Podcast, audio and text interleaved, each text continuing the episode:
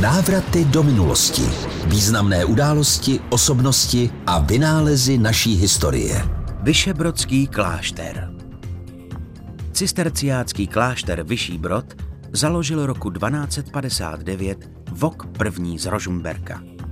Na jeho místě stávala kdysi prostá kaplička, k níž chodili poutníci ze široka daleka. Pověst praví, že Vok z Rožumberka přijel kdysi ke kapličce, aby se u ní pomodlil. Při brodění Vltavy se ale málem utopil.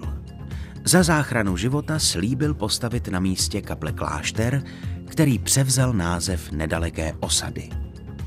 Rožumberkové byli ve své době nejvýznamnějším českým šlechtickým rodem. K předním mecenášům patřil Petr I. z Rožumberka. Pro klášterní kostel opatřil deskový oltář, pozoruhodný cyklus maleb mistra Vyšebrodského oltáře.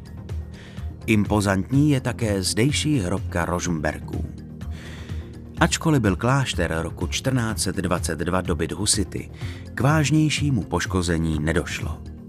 Za josefínských reform byl tehdejší opat sesazen, zakázán příjem noviců a klášter byl určen k vymření. I tyto časy ale přečkal bez fatální újmy. Vyššímu brodu se nevyhnulo ani rušení klášterů ve 40. letech minulého století. Řádový život se sem vrátil až roku 1990. V klášteře dnes žije komunita cisterciáků, kteří objekt postupně rekonstruují. Návraty do minulosti s Vojtou Kotkem.